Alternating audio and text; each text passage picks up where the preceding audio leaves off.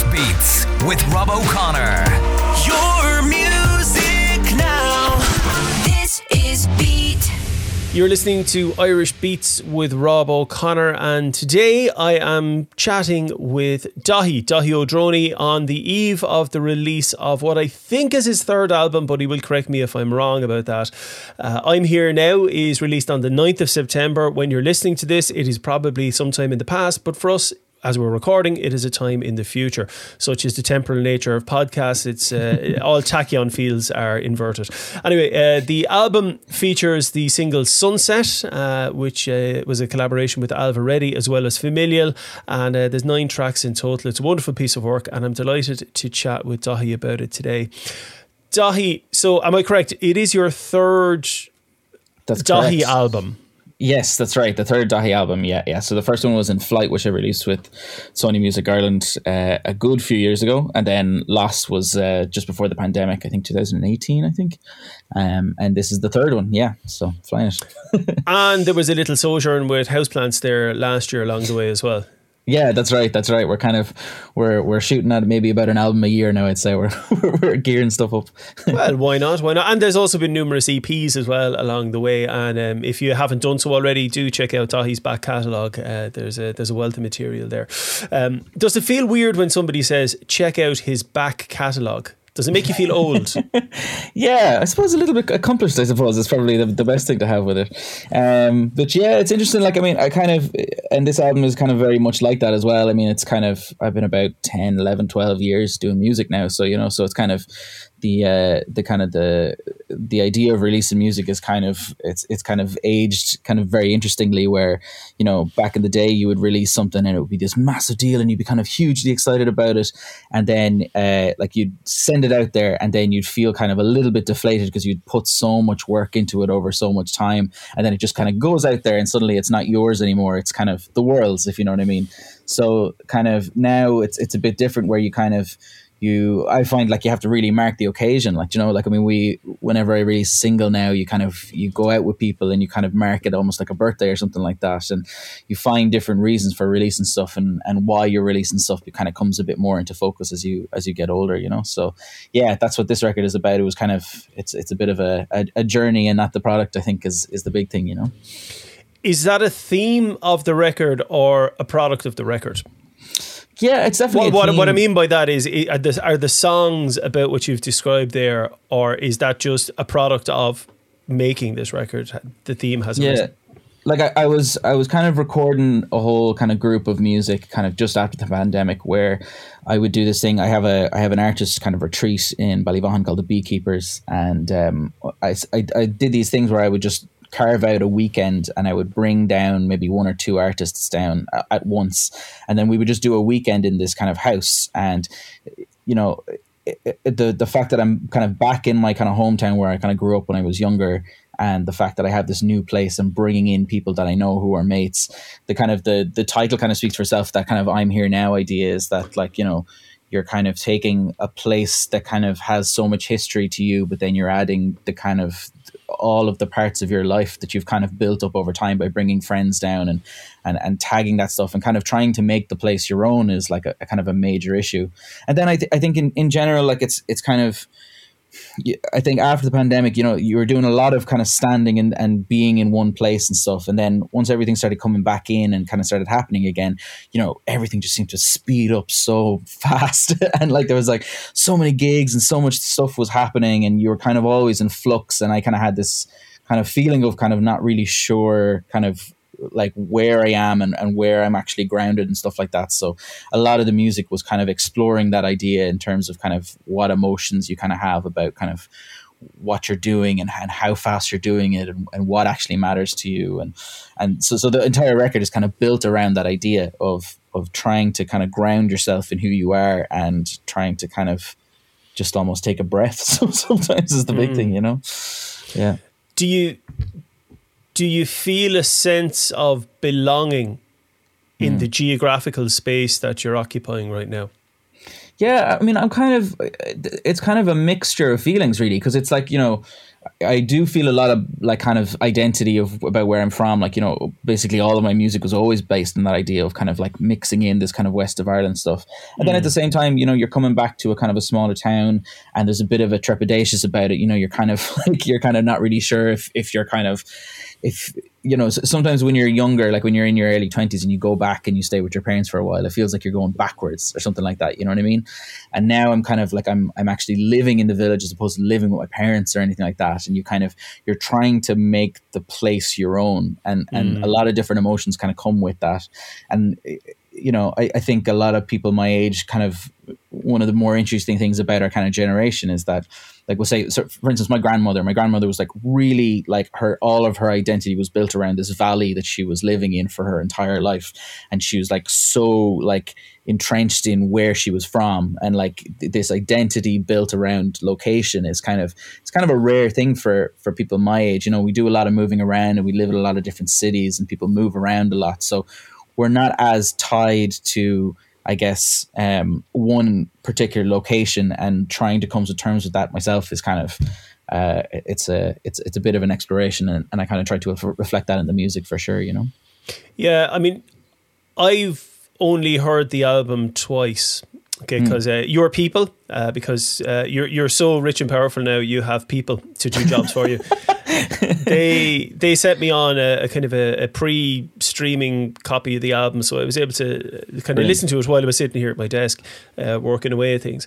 And the song titles I get that sense of belonging because I mean you've titles like well Sunset which is you know the the the, the kind of one of the singles that has come out so far Yeah. but I'm here now which is the title track from the album and then you have Familial which is is was another single Mm-hmm. Yeah. but you have songs like Walking Home Alone and Moonlight which as you talk about now the sense of space for or the sense of belonging to County Clare I'm I'm, I'm kind of getting that a positive experience of returning to your hometown and not being nostalgic but Yeah. being progressive and maybe recognizing the value of it Yeah, yeah, and I think you know, I mean, that thing of talking about like moving so fast and you do so many gigs and you kind of travel so much.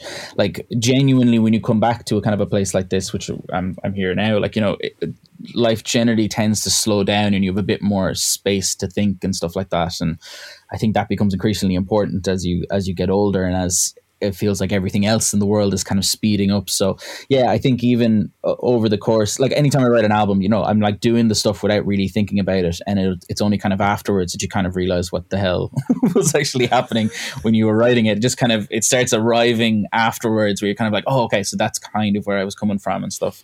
Yeah, and like a, tra- a track like I'm here now is kind of an interesting one because it was like uh, I have this like big library of samples um, that I've collected for like 10 years. I've spent a lot of time recording on my phone and recording it with recorders and stuff and just going around.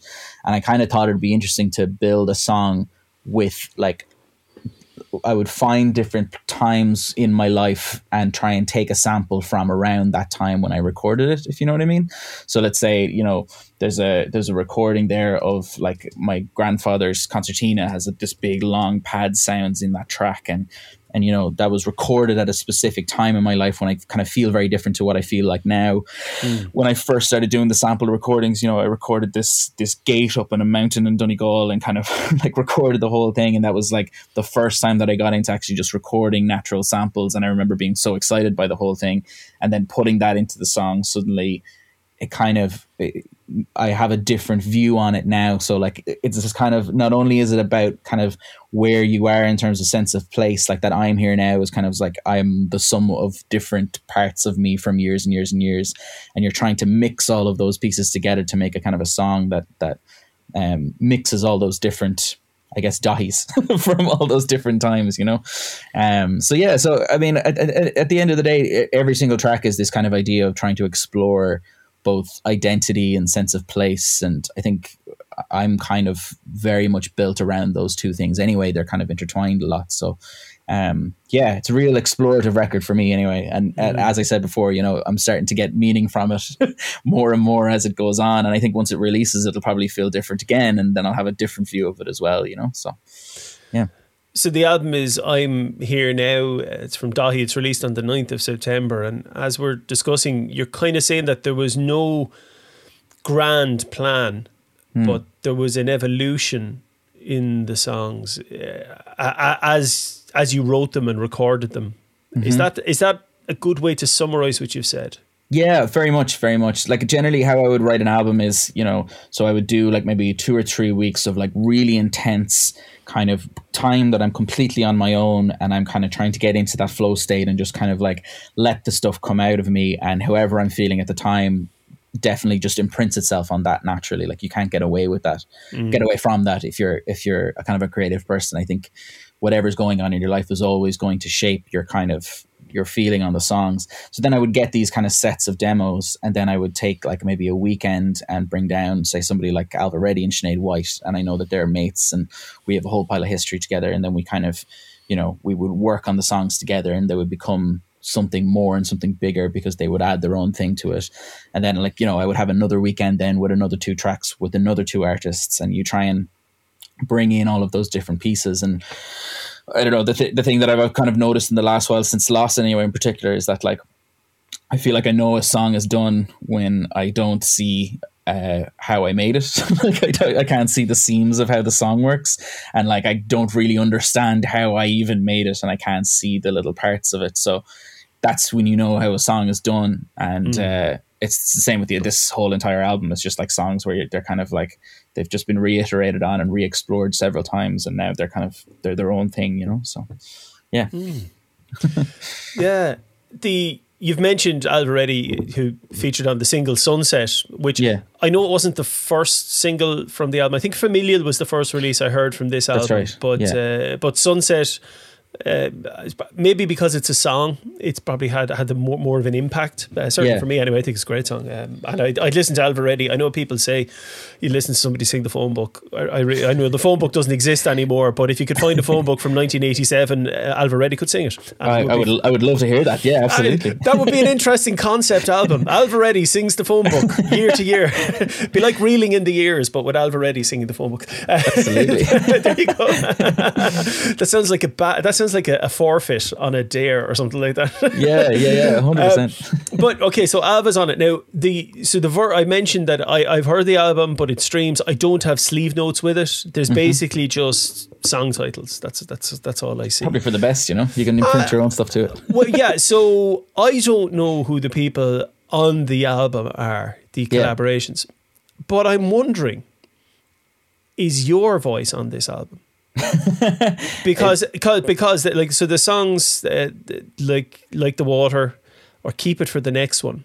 Yeah. Does this yeah. kind of voice is kind of in the background? It's there, but it's not in the foreground the way Alva's voice is on Sunset. And I was So- so- wondering, is that you? So it's actually quite interesting because several people have actually asked that, and it's actually it's definitely not me. It's Okay. it, there's a there's a couple of different artists that are on it, but have definitely there's something weird going on there where I think for this record, apart from say sh- like I would often use female vocalists a lot of the time, right? Like Yeah. I would I would work with Sinead or work with Elaine, Sinead White or Elaine Mai or or, or Alva Reddy. But uh, for some reason in this record, I tended to lean more towards male vocals, and I'm not sure if subconsciously I probably picked ones that sound kind of minimally like me. So, say the three kind of main male vocalists that are on this is David Tapley uh, from Tandem Felix, who who was in the last record as well, Lavender. Um, Keep it for the next one is Neil Dexter, who's a really brilliant uh, kind of newer artist. Um, he was in Spies for a while, but has Oh, this right, yeah. absolutely incredible voice. He's like really, really amazing. Yep. Um, and they did a weekend together. So there's a lot of different kind of uh, backing vocals where David will do one and Neil will do the other. And then there's one more uh, vocal artist called uh, Uli, who is uh, a really, really amazing vocalist from um, from Dublin, who's uh, backing singer for Nilo's band. Nilo, yeah, well. yeah, yeah, that's yeah. right. And he's an Is he absolutely originally- amazing. Is he Sri Lankan originally or something? Is he, Yeah, I th- I think he might be. Yeah, and Yeah. uh, but he's he's just this amazing. He has this voice that's like so kind of unique and iconic, but like it's just something really resonated in it with me. Um, and that's that's really interesting because yeah, because like all I've just leaned more towards male vocals for some reason on this one, and I feel like that might be the reason why because it's just like like trying to somehow get closer to a voice of mine. Like I can't sing at all. I'm absolutely rubbish. And I like it's one one of the things I wish I really could do, but I just absolutely can't do it. And I'm kind of blessed that like I'm friends with so many amazing vocalists that like I was like, why would I, why would I sing anything if I have these amazing vocalists with me? You know, so Are you being overly modest in saying you can't sing? No, I'm genuinely being honest that I absolutely cannot sing. There's a couple of like, there's one or two places in this record, and then there's one, uh, there's a couple of different places in Lost as well where I've just done these like, oh, kind of parts around the back and soaked them in reverb and stuff like that. But, uh, but yeah, hitting hitting notes is, is a mainly a violin thing or like a, a kind of a keyboard thing. I, I'm I'm not good at singing at all. Mm, I'm not sure if I believe you. But, but, but, but, but I'm not going to call you an out and out liar. I, I just, I'm, I'm not sure about that. Jury Celeste, Jury Celeste. Yeah, yeah, yeah. We, we, we, leave, we leave that one. We'll, we'll park that one for now. But Yeah. so the, right, but that's interesting the way you've leaned on the, on, on the male vocalists. Um, yeah. And actually, there's a, it, well, there's an interesting parallel because Elaine, you, you mentioned Elaine Mai, um, her album from last year, uh, Home. Yes. I mean, she, Yeah. she's a fine singer, but she left most of the vocal work to other people That's on, true. on her own album, which I thought Yeah. was kind of strange. And I that wonder, album's amazing though, and it's such a It's it's, such a album. female powerhouse. Like it's so kind Yeah. of I don't know. uh, The, the I love that album so much, and the fact that I, I don't know if you've seen it live at all, but like you know I they they have this amazing, just like it's basically like seeing a girl band play like dance music. It's like incredible. She has this like incredible lineup of vocalists that she just brings along with her, and it's like such a good time. So there's so much positivity positivity in that record as well. Yeah, for sure. yeah, yeah, yeah. I don't know. I, I think that maybe there's a Daithí voice that might come out at some stage in the future. Yeah, you never I, know. I think it took five albums before uh, David Holmes sang on a record. really? Uh, Okay, yeah, yeah, and then it was actually really good. So Yeah, maybe maybe I'll end up like it'll be like I'll get as far as like the Johnny Cash level of deep old man voice, and like suddenly I'll be out with like an all a cappella record. Like, Hey. don't knock it. We'll see. We'll see we get. Um, so you're at music now, as you said, over ten years, and uh, In Flight came out in 2014. Yeah, Okay, and it was a major label release and blah blah blah. And but here you are now in County Clare releasing it uh, on Strange Brew Records. You know, Hmm. what still excites you about music? You're still doing it, yeah, yeah. so something must excite you about it beyond. Because I I'm going to burst any novice musicians out there. There's no money in it. I hate to tell you this. 100%. there's no money in it, and there's and and there's no real fame in it. You know, so there's there's only what you get out of it yourself, really. yeah. So what excites you about music here now in 2022 on the eve of the release of your third solo album? like yeah i mean it's quite interesting because i've kind of been thinking about that myself as well like i'm kind of you know i've been very lucky that i've kind of done music pretty much full time for god like almost like nine or ten years you know? So like doing it full time was an absolute blessing for me and i kind of i ran it like a business. That was always the kind of the way that i could was able to do it and the fact that i'm like a solo person and not a band was was a big reason as to why i could actually do that. And now i'm kind of i, I I also do this thing where i kind of look after this um uh, artist retreat in Clare, and I also do kind of mixing myself as well, kind of more on the production side. But like every single time that I do those things and think like, oh well, should I just do this because it seems easier, and, it, and it seems like you know something that would actually get me even a little bit more comfortable than I than I currently am. You know, you I think you just keep coming back to this thing where uh, number one. It's all I've ever done, and it's the thing that I'm good at. You know what I mean? And like, it's the reason it's the reason why you kind of live is you find something like this kind of like a craft. It's the same as I don't know. The, the thing I always put it to is, is like my dad is a farmer, you know, and like there's no money in farming at all, and it's like an incredibly hard job, and it's like such a heavy slog, and like people would look from the outside and kind of go like, why would you want to be a farmer? Like, what would be the possible reason? And it's just because it's like it's your thing. It's like the thing that you do, and like nobody else can do it like you can do it, and and it, it's your whole sense of identity. And I kind of think about that same with the music. And then, you know, again with this record, you know, it's kind of like it is. I'm in my kind of uh, early to mid thirties now, and like, uh, you know, you kind of you you you start questioning. It's like, well, you know, I mean, you don't you don't just do stuff to make money. You don't just do stuff to make a living. You know what I mean? You kind of once once you're gone like you know is is doing like this kind of normal job is that ever going to give anything to anybody no but like if you do music and you kind of give that stuff to the world and kind of you contribute to culture and you contribute to society i mean that's a sense of purpose and that's a sense of being so without being too kind of over the top. Like it's just a mm. sense of sense of purpose and a sense of being that like kind of i don't know i i don't think i would be able to live without doing music. And then you know so to do music you know you kind of have to do all the other stuff. You have to kind of promote the stuff and you have to like work at it so hard and you have to like all the admin and all the stuff. But at the end of the day if if it lets you continue write, writing music then then that's what you need to do. And that's that's a reason for for getting up in the morning i guess you know? So yeah in my experience, that's the area that most musicians fall down on. Hmm. Uh, and I, I say that I'm not I'm not making any judgments because if you Yeah. don't want to do it, you don't want to do it. But uh, I know loads of people who are uh, brilliant guitar players or fine uh, banjo players. Behind me, there's a banjo and a guitar, and there's a heap of instruments down there that you can't see. Um, and I'm not a full time musician at all, but I remember back in the day, back when I was playing, and you know, filling out forms for IMRO or really boring work. And I remember some of the lads I was playing would say, "Oh, I didn't get into music to fill out forms."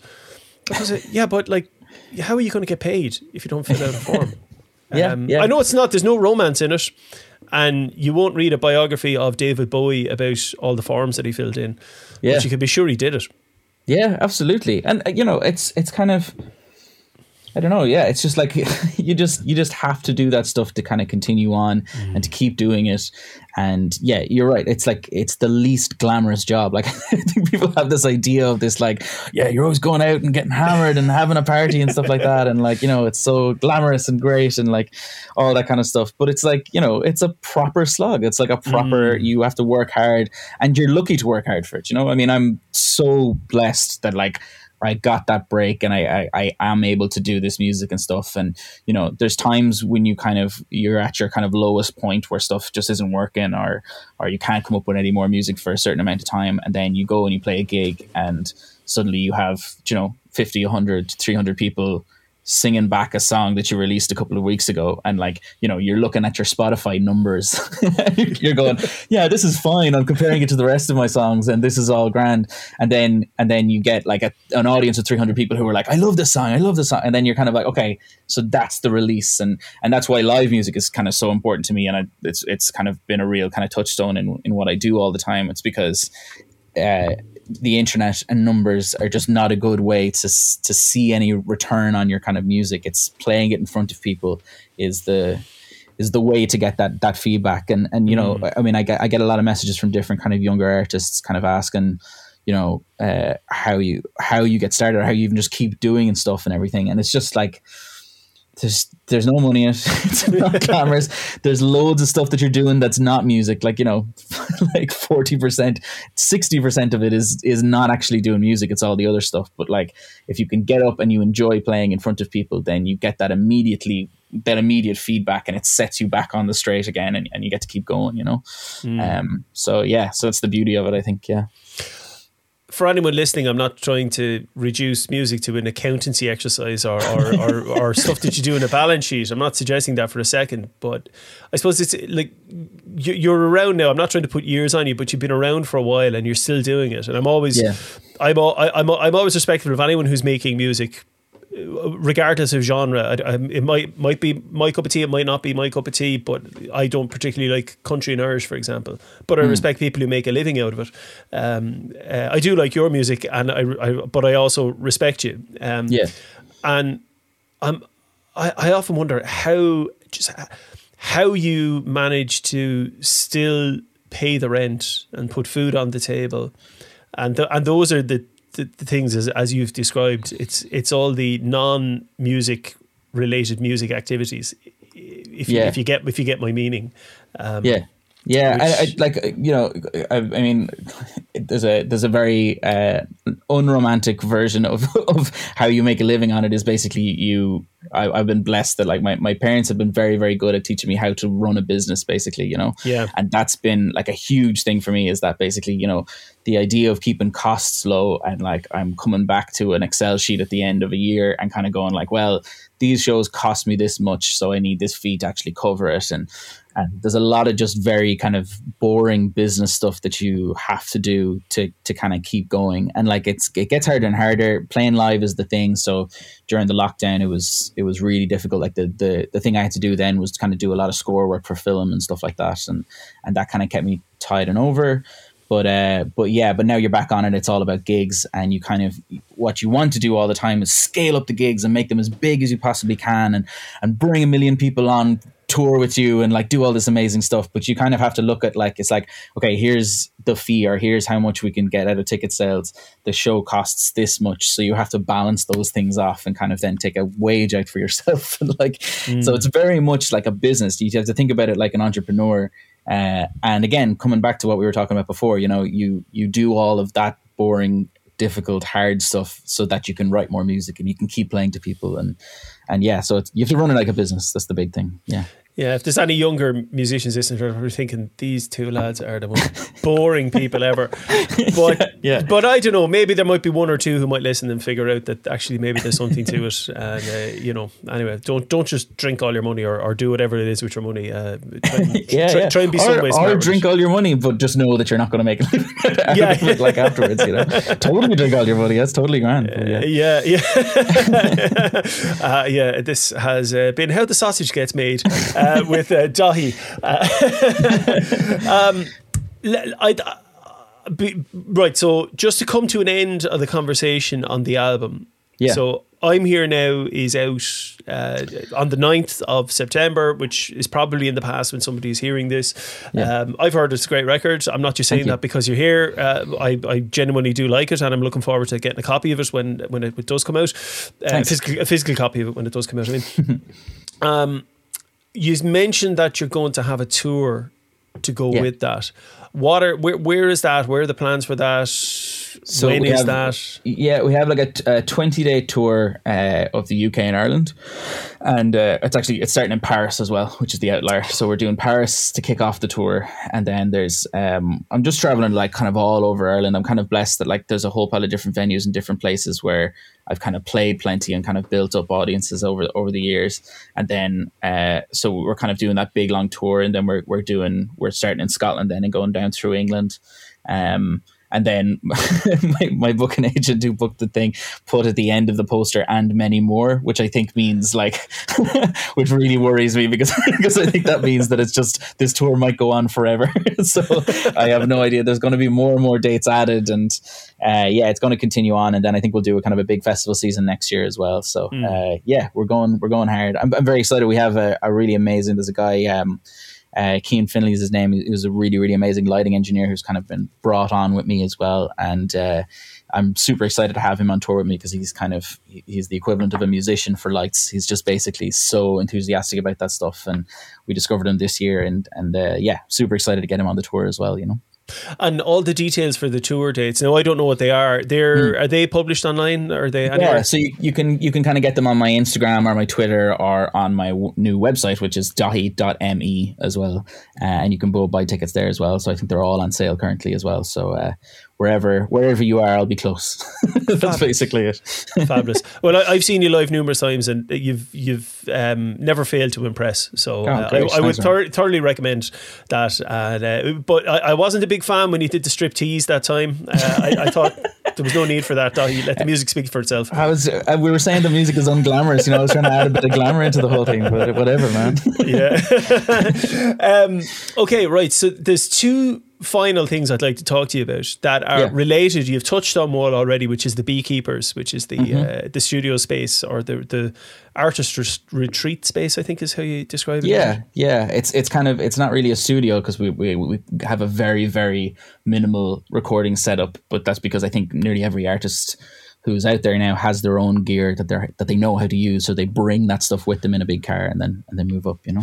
Okay, so let's imagine I don't know what the beekeepers is. Now, this is I'm not trying to do like a kind of a free advertising pitch, but I'm intrigued by it, and it might tie back to what we were talking about earlier as well. What is the beekeepers? If you Yeah. could describe it, like what would be the elevator pitch for it? the elevator pitch is basically um, uh, it's really expensive to go to a studio.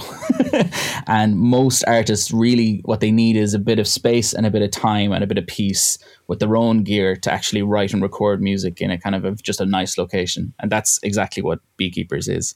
Um, i have spent 90% of my time writing music not in studios and i do a lot of stuff where i would go out into the west and rent a house somewhere and just spend two weeks writing music. And it was always a kind of a dream of mine to kind of make a place where artists could go and it would be specifically tailored to artists be affordable for artists to come and to kind of record and uh, actually just spend some time in a really nice location and then over the lockdown myself and my partner norma we kind of uh, once all the gigs dried up, we we started uh, restoring this beautiful house in Ballyvaughan in the Burren. Um, and uh, by the time the pandemic was finished, it was ready to go, and we started renting it out to artists. And uh, it's been it's been a huge success. It's been really really great. You know, we've had some amazing artists there. You know, uh, Saint Sister was recording a record there. Peter Broderick, Nilo, um, the Scratch. There's like a whole pile of different artists who kind of come down.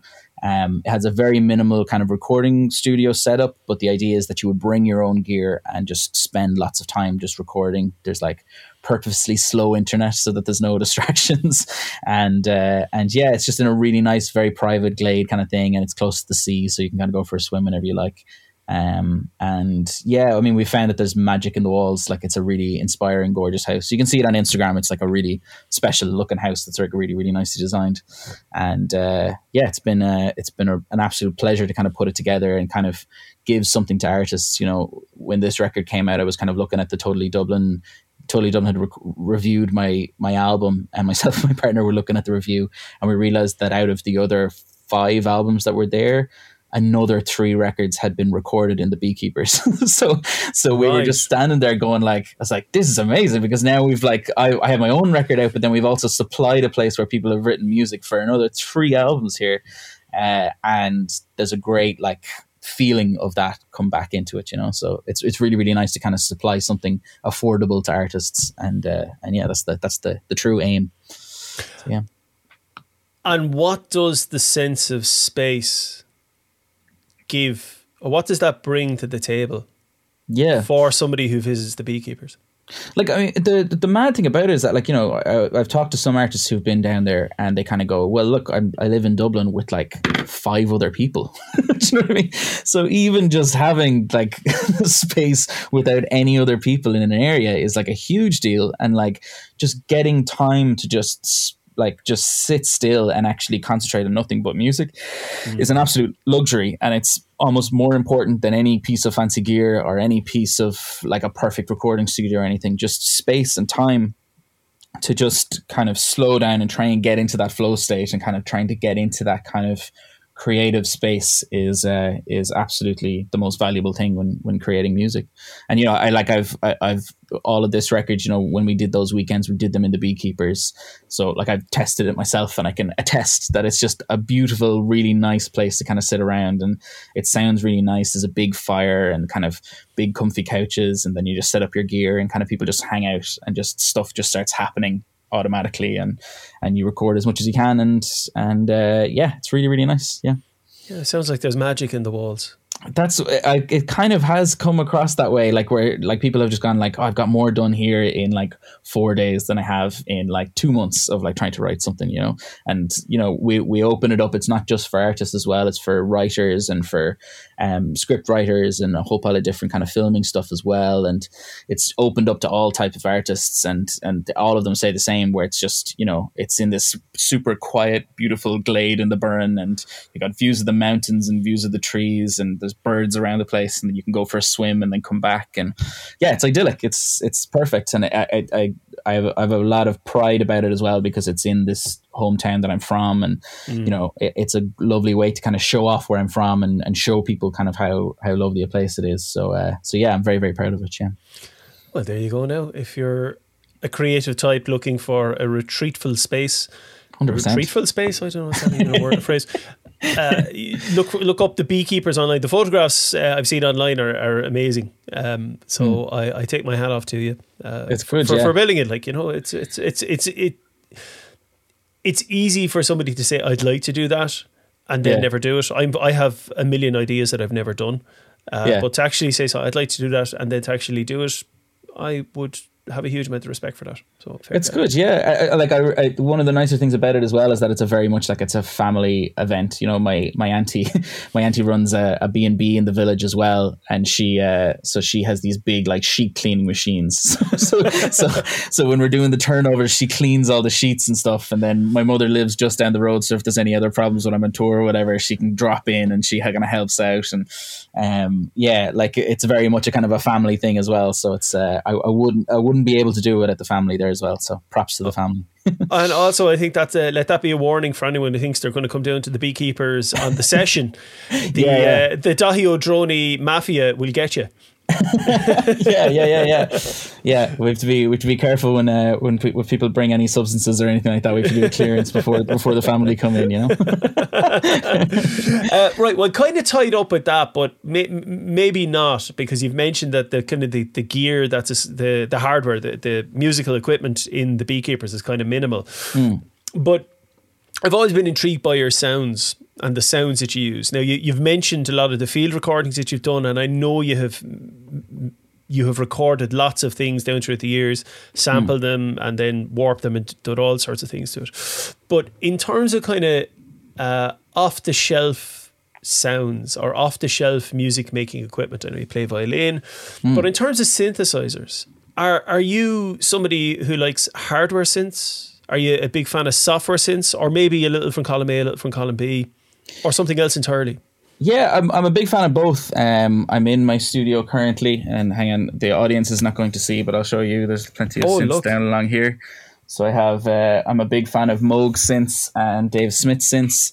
Um, and I, I kind of, yeah, the thing I like about about uh, hardware synths is the fact that they're these actual machines that are in front of you, and you can actually turn the gear, and it gives you this tactile sense of power, which I would say a VST in a computer doesn't have. But the one thing that I think VSTs have and have come along so much in the last like um, several years is this idea of having these amazing musicians or, or amazing instruments at your fingertips that you would have to pay so so much money for. So like especially on the score work side of things, you know, I would use a lot of kind of string VSTs that have been recorded from all these like really really amazing places. And yeah like weirdly enough like I, I do a fair bit of like recording with microphones but a lot of the natural instruments that I would have that I can't play would be from VSTs. So the more real instruments I get from the VSTs, whereas the hardware synths are the, like the digital real sides of the of the coin, you know.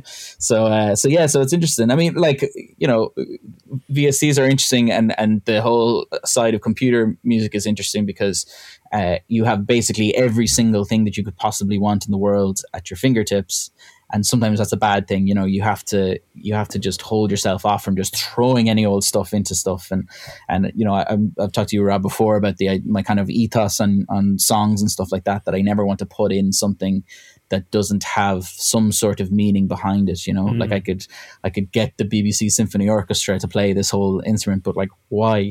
Well like what like there has to be some sort of reason why they would be in there and and trying to find that stuff is a challenge. Trying to find meaning in the stuff that you're putting in is a challenge but it makes everything much more beneficial to you and your songs feel more like your own songs as well you know so yeah it's uh it's yeah a mix is, is the thing like you know uh i do a lot of like putting the putting the hardware synths into old tape machines there's a 414 cassette tape machine there as well so i'm big into making all the clean digital stuff sound uh, horrible in the best in the best in the best way possible. There's so much like white noise on this new record and these weird like warpy feels of everything where like you know when I first got into computer music and digital music and stuff like that, it was always this idea of like, you know, it's like, oh, this is amazing. Like everything is in tune and everything is on time. And then from that second that you figure out that, you spend the rest of the time trying to take stuff out of tune, trying to take it out of time to make it feel more human.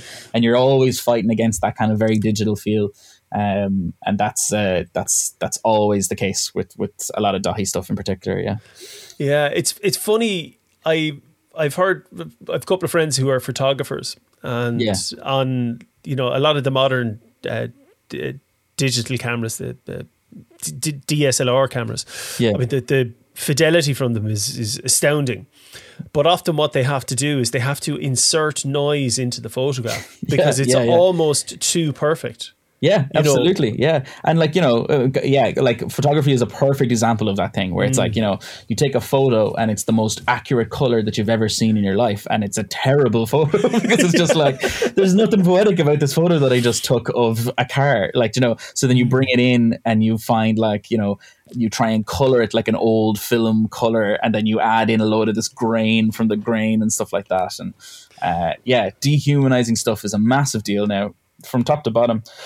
Yeah, from all types of art. Yeah, and we like I mean when we were doing the videos for say sunset and stuff like that, you know, uh, you know, we wanted to do a lot of um, swimming scenes with this uh, amazing actor Annie Ryan, and you know, she like we brought it to a DOP, a director of photography, was going to do all the video stuff, and uh, like the obvious thing was just like, okay, cool. Well, there's all these like waterproof like uh, like camera like casings that you can put a digital camera into and it'll be grand. We'll just do it. And he was like no no no no. We're to film it on film. We're to shoot the whole thing on 16 mil film. And it's like yeah but like how are you to get it into the sea? And he was like i'll build a box. I'll build a box. So he like built this like waterproof insane box where like it has a little hand in like you're kind of in a biochemistry lab to press the record and start the thing reeling. And then like you know there's somebody on the beach with like this automatic like focus thing so that you can stay in focus. And then two lads have to come in and like throw this like camera this massive film camera in a box into the ocean and they have only about 15 minutes because they can't carry it for long enough. And then and then he takes it out and they, we look at the footage and it is like the most amazing footage that I've ever seen in any music video that I've ever done. And like all of that work just to kind of get this really poetic kind of artistic feel that like you've been transported to this whole other place and and uh, it just fills you with just kind of like excitement. And like that's that's why film is such a big deal you know? That's why film is so uh, everybody just wants to see stuff in film because it has this romantic cinema feel. And that's the same with music you know? You're you're never trying to get this perfectly tuned digital synth. You're trying to like warp it so that it has a bit more of a feel like you kind of you remember when you were listening to it on vinyl or you listen to it on tape and stuff you know? Um there's just way more romanticism in that stuff you know Yeah, there's a. Yeah. I don't know if you've seen a documentary called Sound City. yes yeah absolutely. Do you know the one about desk. the, uh, yeah about the desk, Yeah. the Neve desk, and the Sound City in LA, and it's Dave Grohl and and That's right, yeah. all the amazing musicians that went through it. But it- it's it's kind of I I, I keep coming back to it the whole time because it, it signifies so much about that kind of humanized sound yeah and the yeah. and the imperfections that you don't necessarily know what's going to happen. Whereas Yeah. I mean, I'm I'm a computer person, and and that's my kind of day job. Uh, that's what I, I, I do, and uh, I can press a button and repeat something a hundred times, and it will do it exactly the same a hundred times. Yeah. But it's the bit where there's the air of unpredictability that is always the more interesting. Yeah. piece, oh, isn't hundred percent. Yeah. Like there's a there's a song in this record currently called "Joined," which uh, Oh, yeah. like I kind of I wanted to I, I wanted to have this kind of sense of kind of searching for a, thing. Well, first of all, the track starts out with this sound where it's just like a machine winding down, and that's the central heating system of the beekeepers because it, it's this big like Rayburn stove that like just winds up and like builds up into a thing, and it's like this big mechanical sound. And I thought it just sounded like the coolest thing ever. So it starts with that, and then there was a radio uh, in my grandmother's house that's like an FM radio, and it, it has like you know the a dial, which we just don't have on radios anymore, you know, where you dial through mm. and like I just basically throughout the whole song I just had the dial going through and then every so often I'd like I'd tune into to beat maybe or to Clare FM or something like that and it would like just catch every so often. You could hear somebody just say something and then you'd move on to the next part and you've got this sense of like searching. But like that white noise from an, an FM radio and just turning it through like is a sound that we don't really hear anymore because it's just like this auto find thing. And to mm. me it, it has such a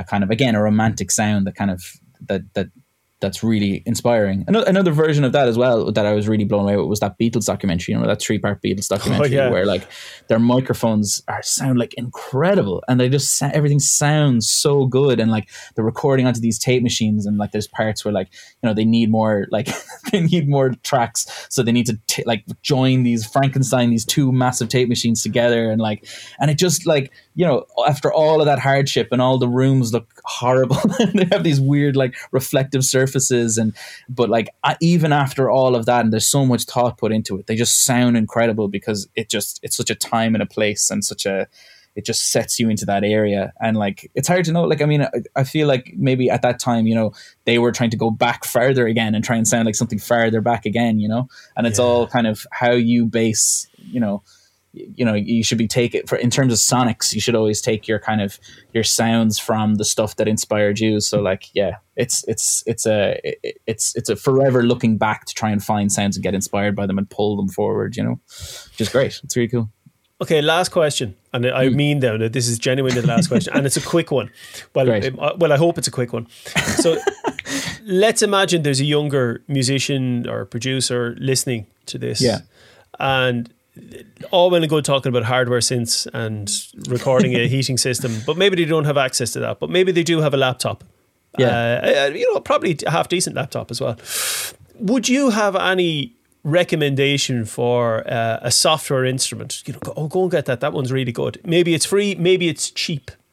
yeah You know, there's no Um, point saying go off and get Garritan Orchestra. That's going to cost you thousand euros. No, absolutely much it is. not. Yeah, yeah. There's not. I mean, uh, yeah. Like I'm, I'm kind of. I mean, obviously, uh, not not an actual software instrument, but Ableton. You should be getting Mm. something like Ableton. Is is my is my general advice to anybody. A kind of a, a friend of mine's son was recently getting into kind of samplers and stuff like that, and and he's big into guitar and everything. And uh, he was looking at buying a sampler, and I turned him off getting a sampler so that he could get Ableton because like it it we're absolutely blessed in this like point in time in terms of music where like our computers are more than strong enough to handle uh like something like Ableton, like a program like Ableton, compared to like video editing or something like that. Like most computers can handle Ableton and can run it, and then it just you can from recording to actually using the synths that are there to recording the sounds and like building stuff and and changing and flipping samples and stuff like that like it's it's really liberating. Like it's really really amazing. And if you if you understand parts of ableton then you're going to understand that any piece of natural gear that's here any synthesizer has the same like kind of layouts and systems that that an ableton synth would have. Um so as long as you've ableton that's that's a really really good start. Um and then in terms of just general VSTs and, and general kind of like software instruments and stuff like that, um, yeah, there's like there's a couple of different ones that I would suggest. Um, there's a fantastic synthesizer called a Diva synth, which is from u-he, um, which does a great job of modeling these kind of synthesizers. And myself and Elaine Mai have sworn by Diva for years and years and years. Nearly any single album or record myself and Elaine Mai have, have have released definitely has some sort of Diva on it at some point. Um, and it's a beautiful synth and a great way to kind of learn synthesis as well. So I would definitely uh, I would definitely suggest that.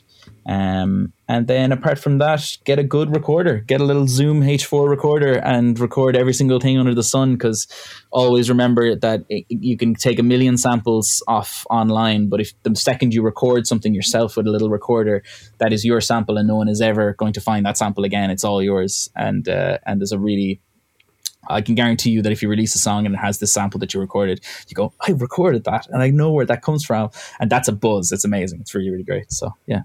Class, class. Well, there's a couple of practical tips. Uh, I might, I might even check out this Diva synth myself. Um, so, thank you. Um, right. So, Daithí, the new album, I'm Here Now.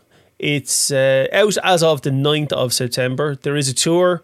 Uh, to go alongside it, and uh, as you said, hopefully a lot of festivals next year. I'm not trying to wish our lives away, but you know, there you go. Um, I, I, is there no? Sorry, I never asked you this. Is there a physical release of the album as well? Uh, there, there might be next year. We'll say. Okay. So basically, when we were w- once I got it done, um, there's a huge backlog and delay with vinyl at the moment. So Yeah. it's kind of almost feasibly impossible to kind of print something for me at the moment. But um, but next year I think I probably will be releasing something. Um, and uh, if you have a look on my website dahi.me, uh, we're going to be releasing some other types of merch as well, it's kind of t-shirts and stuff like that as well. And uh, if you want to buy high quality pieces of the music, you can get them on Bandcamp as well. And that's a good place to to kind of support me. That'll be a good place. Fabulous. Fabulous. Thank Daithí, thank you so much for your time today. I wish you all the best with the album. Uh, it, it's a it's a wonderful listen. I'm not just saying that because you're here. I genuinely believe that, and uh, I wish you every success. And um, hopefully you can, you know, you don't have to break out the stripping on your next tour. thanks. And thanks a million for all the support, Rob. Really appreciate it. Cheers. Irish Beats with Rob O'Connor on Beat 102 103.